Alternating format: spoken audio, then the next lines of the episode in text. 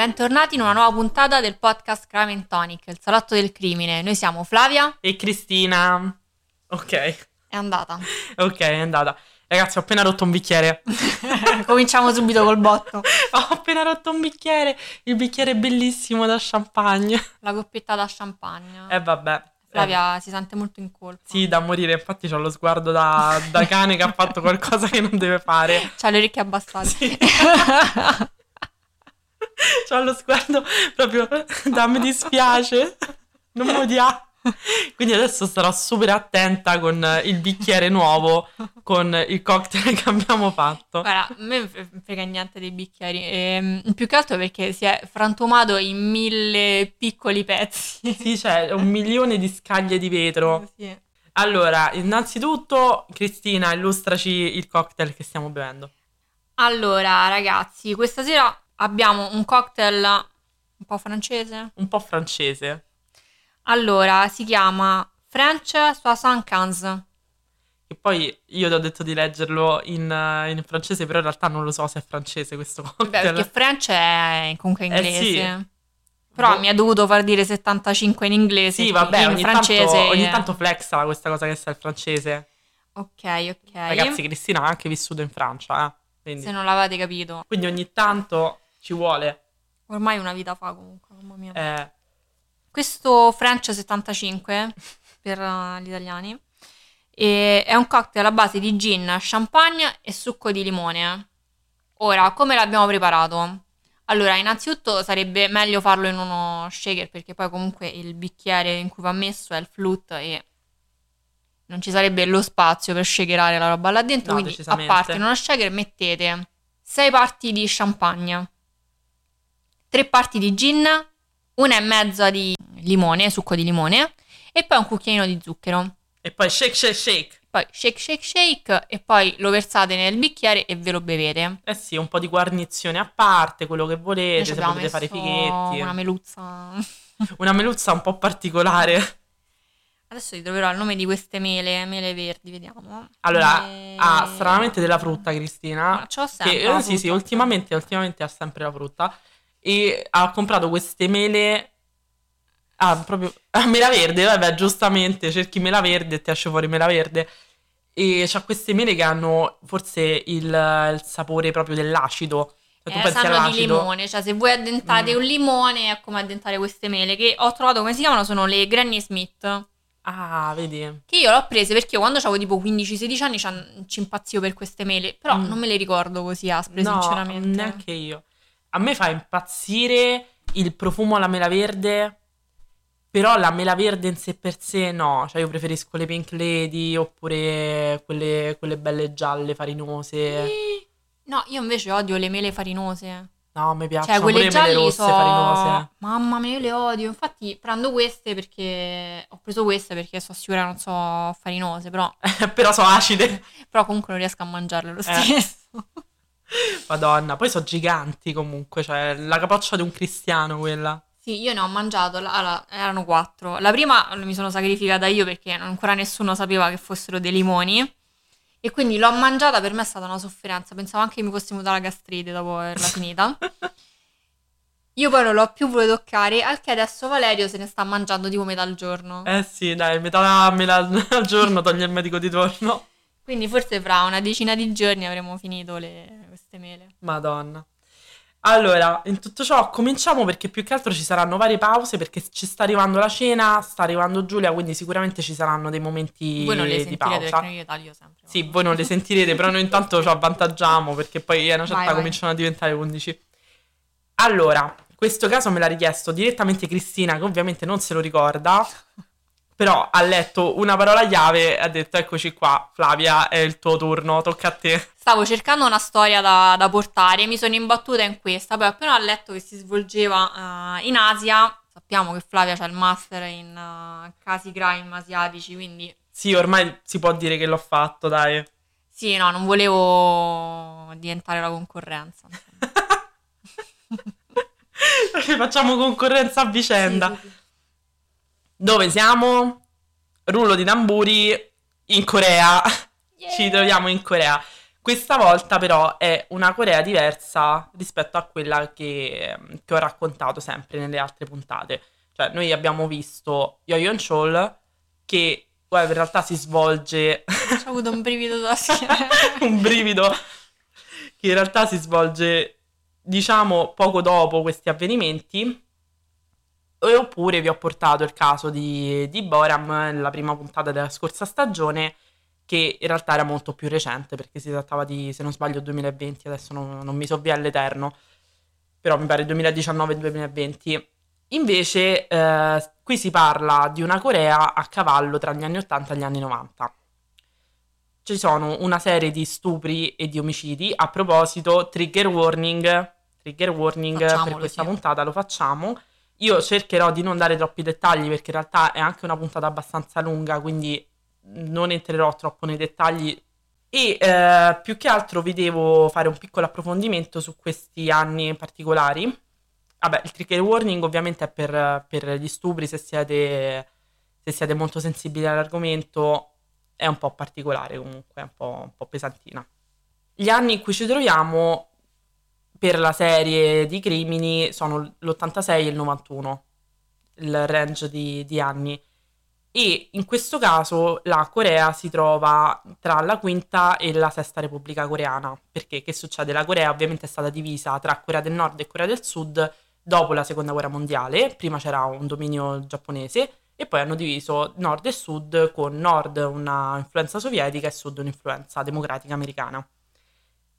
Diciamo che anche la Corea del Sud adesso la vediamo come questa democrazia super fiorente, con un uh, intrattenimento molto importante, però ha vissuto degli anni tumultuosi.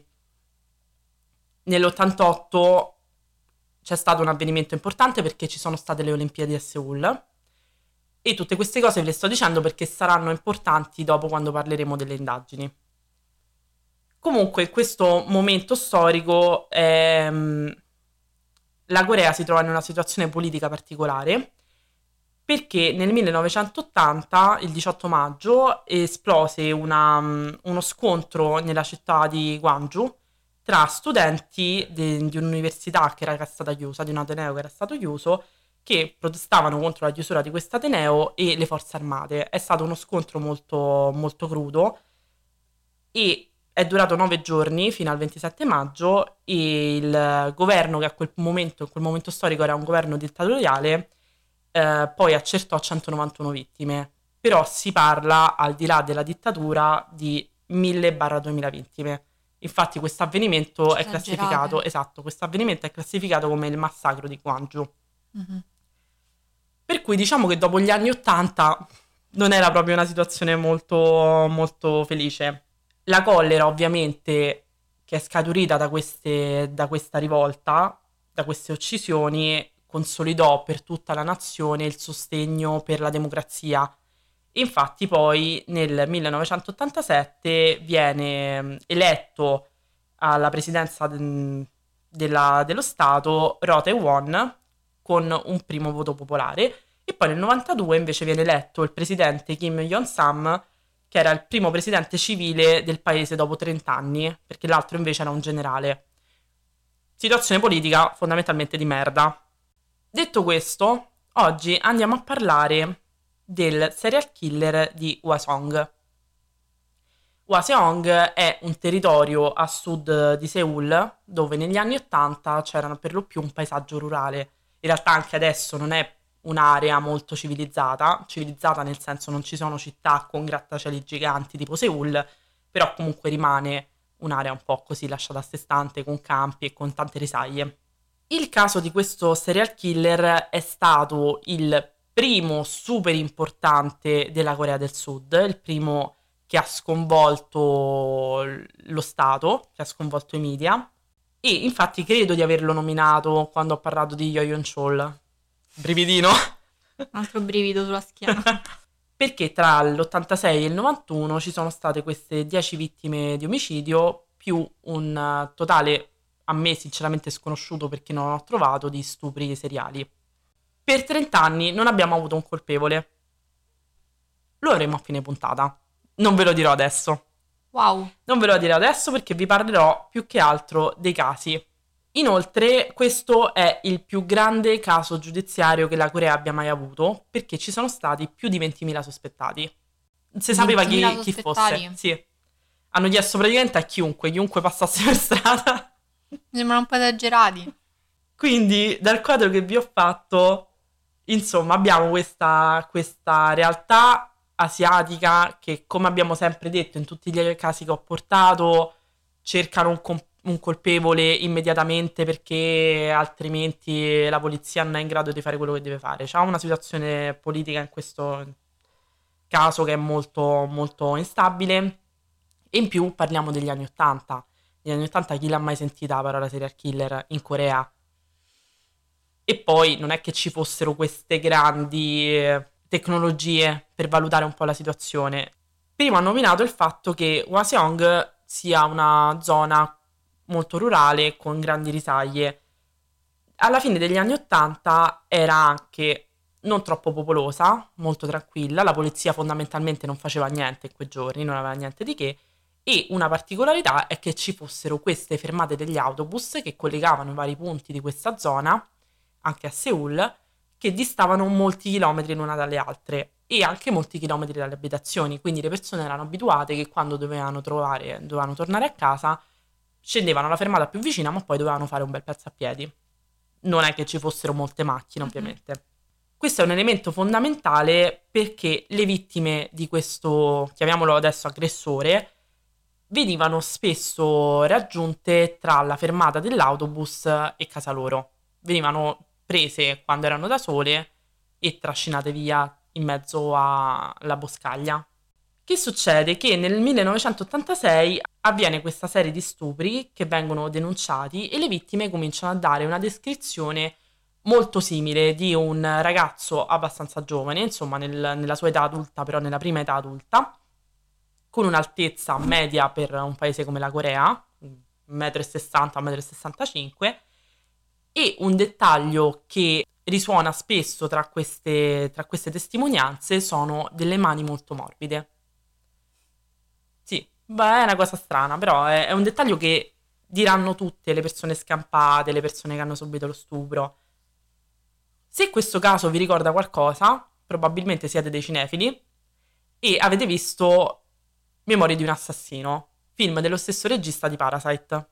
Questo film segue molto fedelmente le vicende che vi sto per raccontare, tranne per il fatto che nel film si vede questo serial killer che colpisce solamente quando piove e solamente persone con indumenti rossi.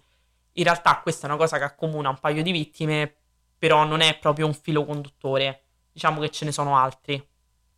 Il primo omicidio si aggiunge a questa serie di aggressioni sessuali il 15 settembre dell'89. Una donna di 71 anni, Lee Wan-im, viene ritrovata in mezzo ai campi che si trovano in questa zona senza vita. È vittima di stupro e la troveranno con le mani legate, i piedi legati, con i propri indumenti e strangolata con i propri indumenti, con, i propri- con le proprie calze. Questa cosa ci ricorda molto come si chiamava il Quello, marpione? as- eh, quello Eh, austriaco, è vero. Unterbecker, Jack, Jack, Jack il il marpione, marpione. Jackone. E sarà una caratteristica che ritroviamo in tutte le vittime di questo aggressore seriale. Questa donna stava andando a fare visita alla figlia e il suo corpo viene ritrovato a 10 minuti di distanza dalla propria abitazione. Purtroppo una, una notizia molto triste è che la maggior parte delle vittime verranno trovate molto vicino alla propria casa. Ovviamente la polizia che si trova in quest'area dove solitamente non succede niente, si trova davanti a questo omicidio, non sa che fare, si mette le mani nei capelli e cerca di risolvere la situazione con i mezzi alla loro portata, ma diciamo che non concludono un granché. Analizzano gli indizi rinvenuti sulla scena, viene isolato dello sperma e l'unica notizia fondamentale tra le varie stronzatine che trovano è quella che l'aggressore sessuale avesse un gruppo sanguigno B. Un gruppo sanguigno che è non, non molto comune in Corea perché comunque è tra i meno comuni, però comunque ha una grande percentuale tra la popolazione coreana, quindi non è neanche questo grande, questo grande indizio. Vengono isolati anche alcuni capelli ed alcuni peli mh, appartenenti all'assassino e questo succede in realtà in tutti- tutte le scene di omicidio di cui andremo a parlare. Da questi indizi non ricavano un ragno dal buco. La seconda vittima eh, viene ritrovata sempre nella stessa zona in un canale. È il 20 ottobre del 1986 e viene uccisa Park Yeon Suk Yang. Di lei sappiamo che comunque è una ragazza molto bella e aveva anche un ammiratore. Io ho letto ammiratore, probabilmente vedi la versione coreana Stalker. Sì.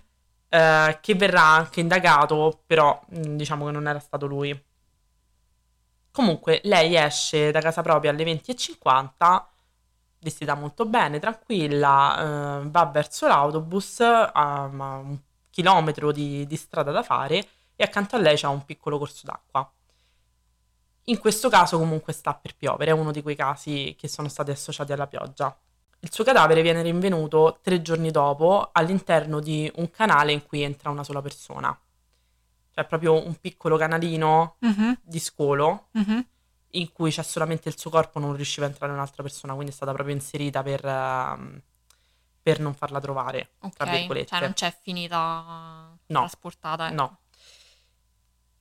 Questa scena, per esempio, è identica nel film Memoria di un assassino, che tra l'altro prima off, eh, off camera ho detto a Cristina che comunque è un film che io ho visto, non ho apprezzato tantissimo perché è un po' lento, però se andate col mood che dovete vedere un film tipo quello sul killer dello Zodiaco del 2005, cioè un film fatto bene su indagini criminali, comunque lo potete godere. La terza vittima viene uccisa il 12 dicembre del 1986 quando una ragazza, Kwon Jung-bon, di 25 anni, scompare dopo essere andata incontro al marito che doveva tornare dal, dal lavoro. Sono le 22.30 ed è l'ultima volta che viene vista. Il cadavere della, della donna viene ritrovato quattro mesi dopo, il 23 aprile del 1987, dal proprietario di una risaia e il suo corpo si trova a meno di 50 metri da casa sua. In tutto ciò comincia a diventare il 1987.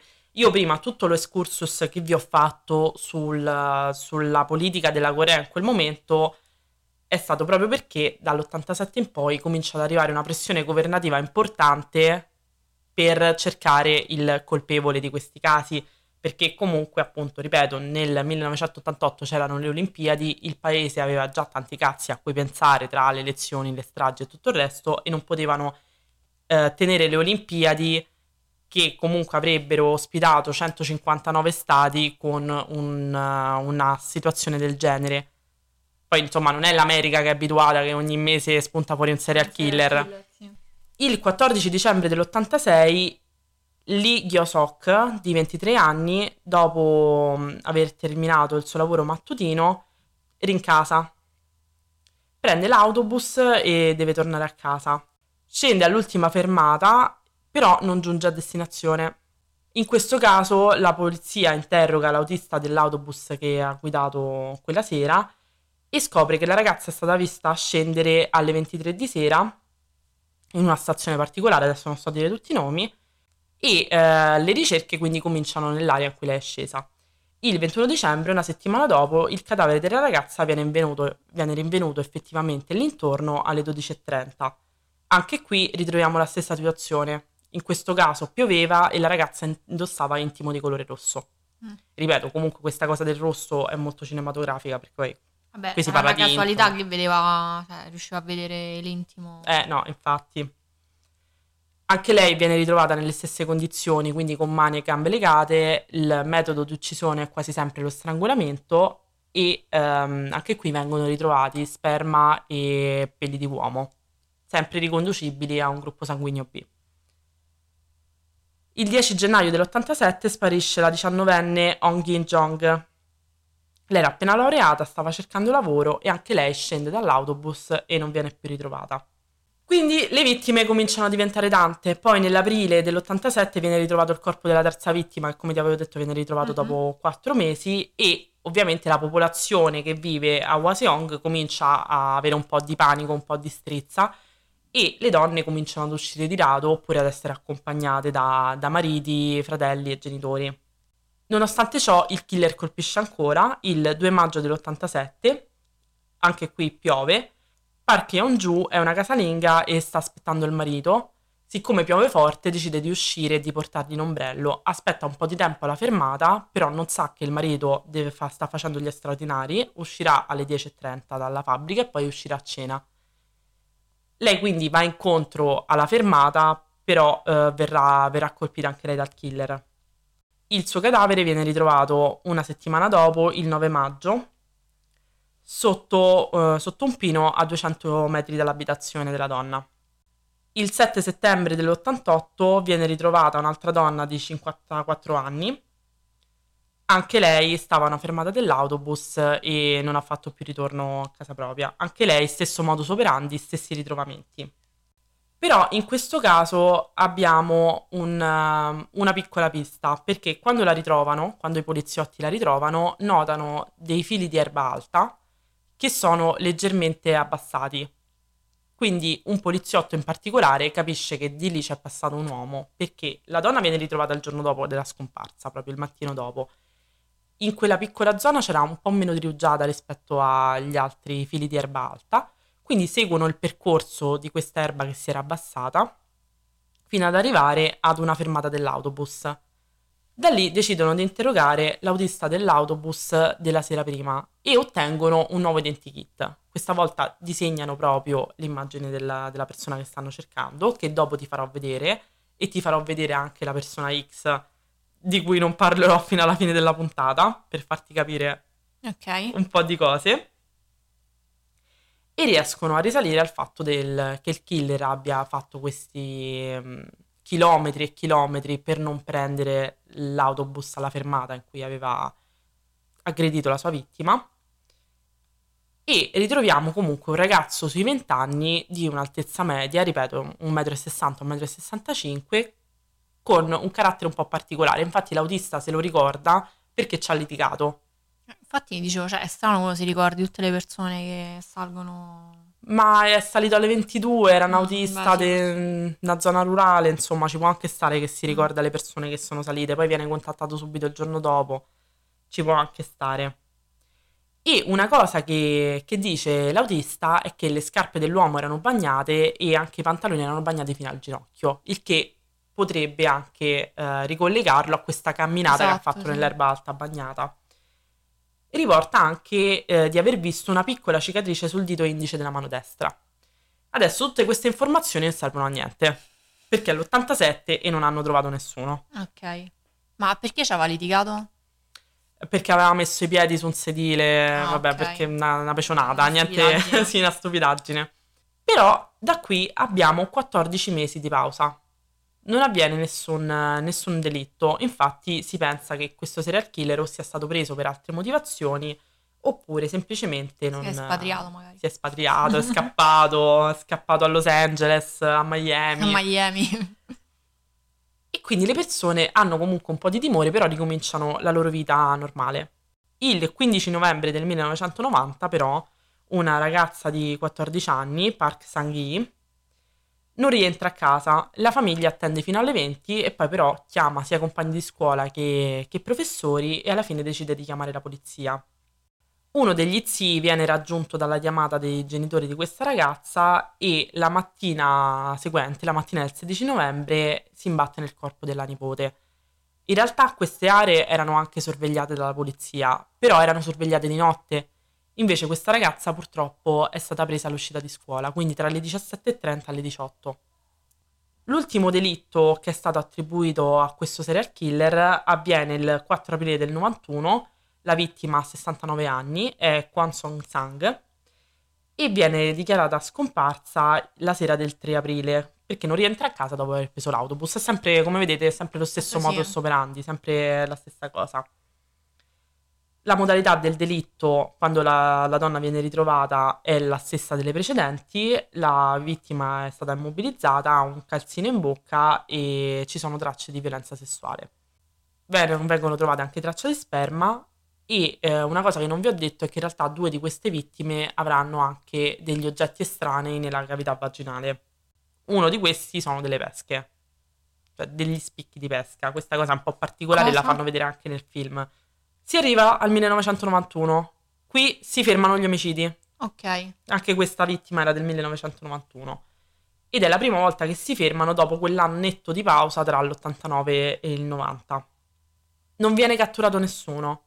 L'unica cosa che vi posso dire è che nel frattempo una, un'altra ragazza di 13 anni nell'88 era stata uccisa con delle modalità molto simili ed era stato preso un, uh, un altro uomo, era stato catturato un uomo di 22 anni, Yon Song Yo, che in realtà non è stato connesso agli altri omicidi, perché in questo caso questa vittima, che tra l'altro era stata ritrovata in realtà a casa sua, aveva delle tracce di un gruppo sanguigno diverso rispetto ai precedenti. I precedenti erano tutti gruppo sanguigno B, B, sì. questo era zero. Ok.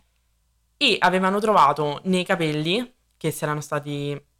E nella scena del delitto avevano ritrovato capelli e peli, come al solito, che avevano una forte presenza di titanio. Quindi Mm. si era pensato a questo, questo ragazzo di 22 anni che era appunto un, um, un operaio che lavorava nelle fabbriche che in quel momento si stavano stabilendo in quelle zone, che dopo due giorni sotto torchio ammette di aver compiuto l'omicidio. Però in realtà durante i suoi 20 anni di carcere viene incarcerato per 20 anni, si dichiara sempre innocente e l'unico stronzo a credergli è una guardia carceraria. Il ragazzo viene incriminato e condannato a 20 anni di carcere, li sconta tutti e poi esce nel eh, 2008, quindi esce nel Ok. 2008. Però comunque gli anni passano, questi omicidi non hanno nessun colpevole, c'è solo questa cosa che è molto simile, però pensano che sia che lui abbia imitato questo Un'emulazione. Esatto, fosse un emulatore del mm, serial killer di Song. E il problema qual è? È che la legge della Corea ai tempi, adesso ha cambiato legislazione, dopo 15 anni il reato cadeva in prescrizione. Mm. Nel 2007 era stata portata a 25 anni la legge della prescrizione e adesso l'hanno eliminata, per fortuna, perché pure per me è una cosa che non ha...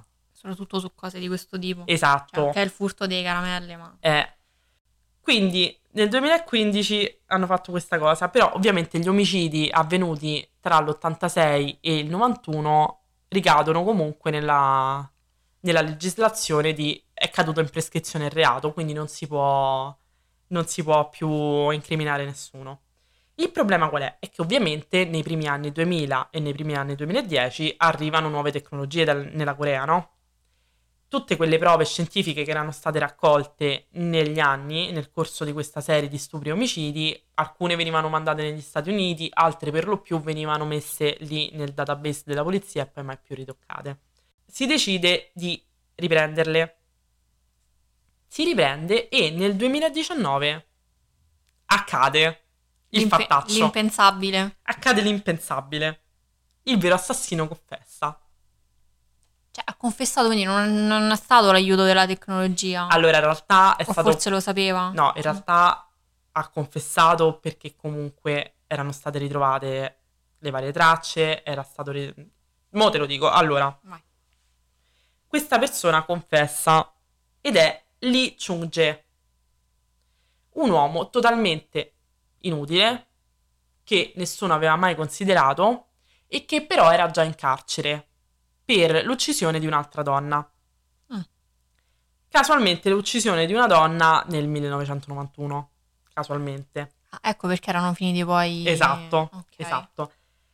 E tra l'altro ehm, io ho trovato fonti discordanti, per esempio la Wikipedia inglese ci dice che è mm, l'uccisione della, mm, della cognata, mentre ho letto degli articoli che hanno preso delle fonti proprio coreane e le hanno tradotte che dicevano che in realtà era la moglie, che lui aveva ucciso la moglie era stato incarcerato perché l'avevano beccato. Che è successo? Che ovviamente loro avevano già nel database i dati di questo perché questo stava in carcere, hanno riesaminato le prove, hanno visto che c'era un, uh, un match e che era questa persona che stava in carcere, quindi poi l'hanno, ci hanno parlato, vabbè, l'hanno interrogato e lui alla fine ha deciso di confessare. Il problema è che i casi sono caduti in prescrizione. Quindi in realtà lui è già in carcere, Ok. però Cioè, Per un'altra cosa? eh, diciamo, finita questa pena, non eh, potrebbe tornare un uomo libero sì, perché non ha altri capi d'accusa. Sì. Allora, prima di tutto, la vittima per cui era stato incarcerato il 22enne Yong So-yo era sua. Quindi quest'uomo si è fatto 20 anni di carcere, Mamma è stato mia. scoperto che per le pressioni politiche e per le pressioni in generale che erano state fatte alla polizia, la polizia ha torchiato un po' questo ragazzo, ha calcato la mano e ci sono state delle tecniche di tortura per Eh. convincerlo a confessare un crimine che lui non aveva commesso. Infatti, quando sono uscite queste notizie, sono stati incriminati otto, otto poliziotti. E lui è stato, vabbè. Gli hanno detto tutto a posto, sì, tutto perdonato. Gli avranno dato un sacco di soldi. Sì, probabilmente gli hanno dato un sacco di soldi. Il fatto è che alla polizia stava scomodo che cominciassero a esserci anche altri omicidi. Mhm. Quindi si è detto, siccome questo è un po' diverso con la ragazza che stava in casa, la ragazza era un po' più giovane del- delle vittime normali, allora prendiamo il primo stronzo che capita, lo incarceriamo, gruppo sanguigno B, ma in realtà si è visto che dagli esami erano stati fatti male, lo incarceriamo e via. Uno ce lo siamo tolto, così almeno non abbiamo due casi insieme. Mhm. In realtà poi appartenevano tutti allo stesso killer. Ti parlo un momento di quest'uomo. Allora, lui è eh, appunto già in carcere per aver violentato e ucciso sua moglie barra sua cognata, lasciamolo con un punto interrogativo. È nato e cresciuto nella zona, comunque una vita normale. Ha fatto la leva obbligatoria militare, che comunque c'è anche adesso in Corea, cioè stanno a fare BDS, quindi figurate lui. Dall'83 all'85 e dall'85 è stato l'anno in cui sono iniziate tutta questa serie di denunce di atti sessuali. La madre, dopo il 2019, si dice sconvolta che non avrebbe mai pensato che, che fosse il figlio ad aver commesso questi atti, anche perché pure questa incarcerazione che lui ha avuto a seguito dell'uccisione della moglie, in realtà la giustificavano molto come un atto d'ira, una cosa, un errore.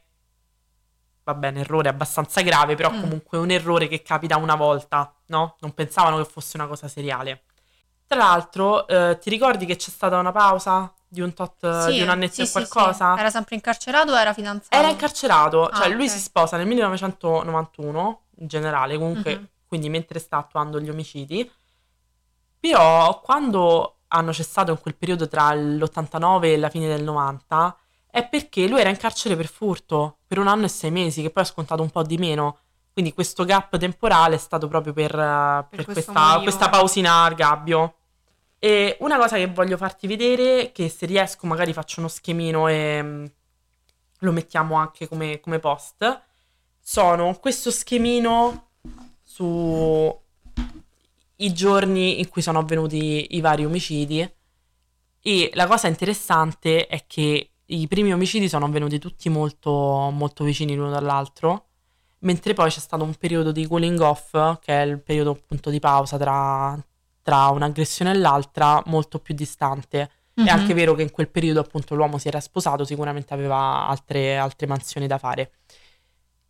La cosa è che questo caso, io vi ho citato Memorie di un assassino, però in realtà è pieno di dramma, è pieno di film che sono ispirati a questo serial killer, anche perché fino al 2019 era il caso irrisolto della Corea, era il super caso, era lo Zodiac americano, quindi è stata una cosa che loro non si aspettavano minimamente nel 2019 di ricevere un nome di una persona che non era neanche stata citata tra gli indagati e appunto ha avuto una risonanza mediatica della Madonna sia prima che dopo.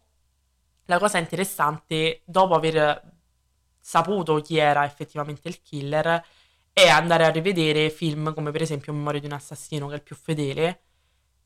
Che è stato fatto prima. È stato fatto nel 2004 Ok. in cui eh, ti lasciano intendere che il killer effettivamente non è la persona che è stata messa in carcere, intendendo appunto quest'uomo che è stato messo in carcere solamente per, per un caso, non intendendo tutto, cioè pure sì, loro sì, dicono sì. che appunto non, non c'è una figura. E ehm, tutte le varie somiglianze nel, ehm, sia nella descrizione di come sono stati ritrovati i corpi, che nel sentimento che poi hanno provato effettivamente i coreani quando hanno saputo, quando il vaso di Pandora si è aperto. Cioè ti lascia proprio questa impressione addosso di un caso irrisolto di una persona a cui non hanno minimamente pensato. A me ha colpito tantissimo questa cosa delle mani morbide. Ma si sa perché sta cosa delle mani? Che Giravano i guanti. Ah, ok. Ah, non te l'ho detto, quando l'hanno incarcerato per, Mhm. per furto, eh, è stato ritrovato con questi guanti, lui girava sempre con questi guanti di lana. Ok. For- probabilmente era un um, tic nervoso, barra, non so, forse germofobico, Mhm. anche perché tante delle vittime, questo rientra nei dettagli che ho tagliato per non essere troppo prolissa, ehm, nelle vittime l'aggressione sessuale era presente, ma non era presente la penetrazione. Ah, ok. venivano ritrovate tracce di sperma, però non c'era questa aggressione sessuale, passami le virgolette, diretta, tranne Mhm. nei casi in cui sono stati ritrovati oggetti estranei, che ci riporterebbero magari al um, profilo di una persona con um, paturni anche su germi e su cose simili, Su contatti. su contatti, esatto. Il suo modus operandi comunque era quello di trovare una persona eh, che scendeva dall'autobus a una fermata isolata, quindi lui non sceglieva la tipologia di vittima, ma sceglieva il posto, lui sceglieva la fermata e minacciava, da quanto si è capito, e da quanto in realtà si era capito anche al tempo, eh, le donne con un coltellino, con un'arma bianca, che poi sembra non usasse sui corpi. Ti dico sembra perché molte vittime hanno dei segni di taglio che però sono più riconducibili a un trascinamento piuttosto che a un taglio effettivo con un'arma bianca. Quindi lui usava quest'arma bianca per portarle tra le risaglie, tra l'erba alta, nella boscaglia, eh, appunto abusare di loro e poi strangolarle con, eh, con i collan. Io non ho trovato informazioni sulla psicologia del personaggio, non so se perché mh, c'è una mancanza di articoli tradotti o semplicemente perché comunque la Corea è un paese un po' particolare come tutti i paesi asiatici, quindi magari non c'è neanche questa ricerca al dettaglio psicologico come magari c'è per gli americani o per noi. Mhm. Però eh, è anche molto... mh, Cioè, in pratica non sappiamo niente di lui.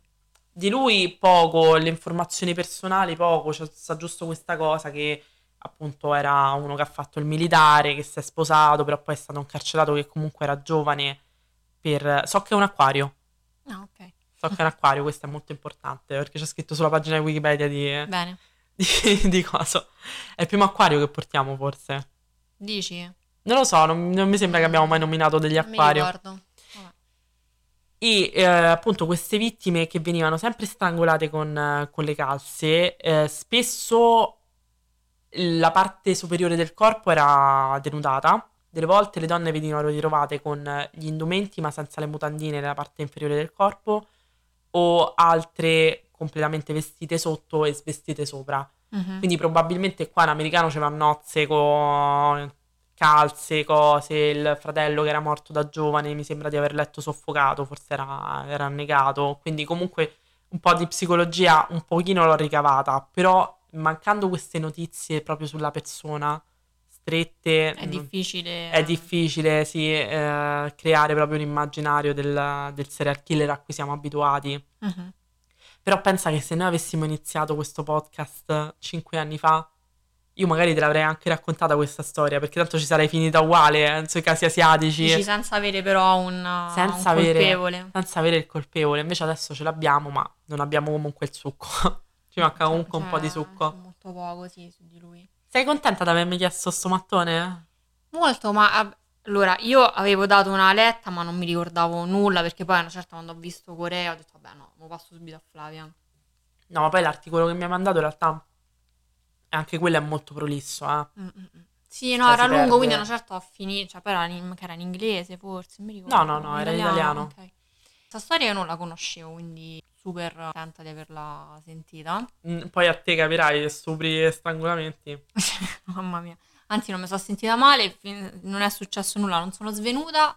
E, e niente, ora è una storia assurda. E poi tra l'altro, cioè, 30 anni senza un colpevole sono tanti. Sono tantissimi. sono tanti proprio e eh, tutto ciò in una zona comunque piccola, cioè semplicemente Ma poi pure la, ti posso dire Mm. un'altra cosa, pure le coincidenze qua sono allucinanti perché la polizia che arresta questo qui, che palese sarà capito non aveva nulla a che fare, però poi probabilmente il vero colpevole è stato arrestato nello stesso periodo e quindi sono finiti, cioè sono- si sono interrotti poi questi casi, questi omicidi.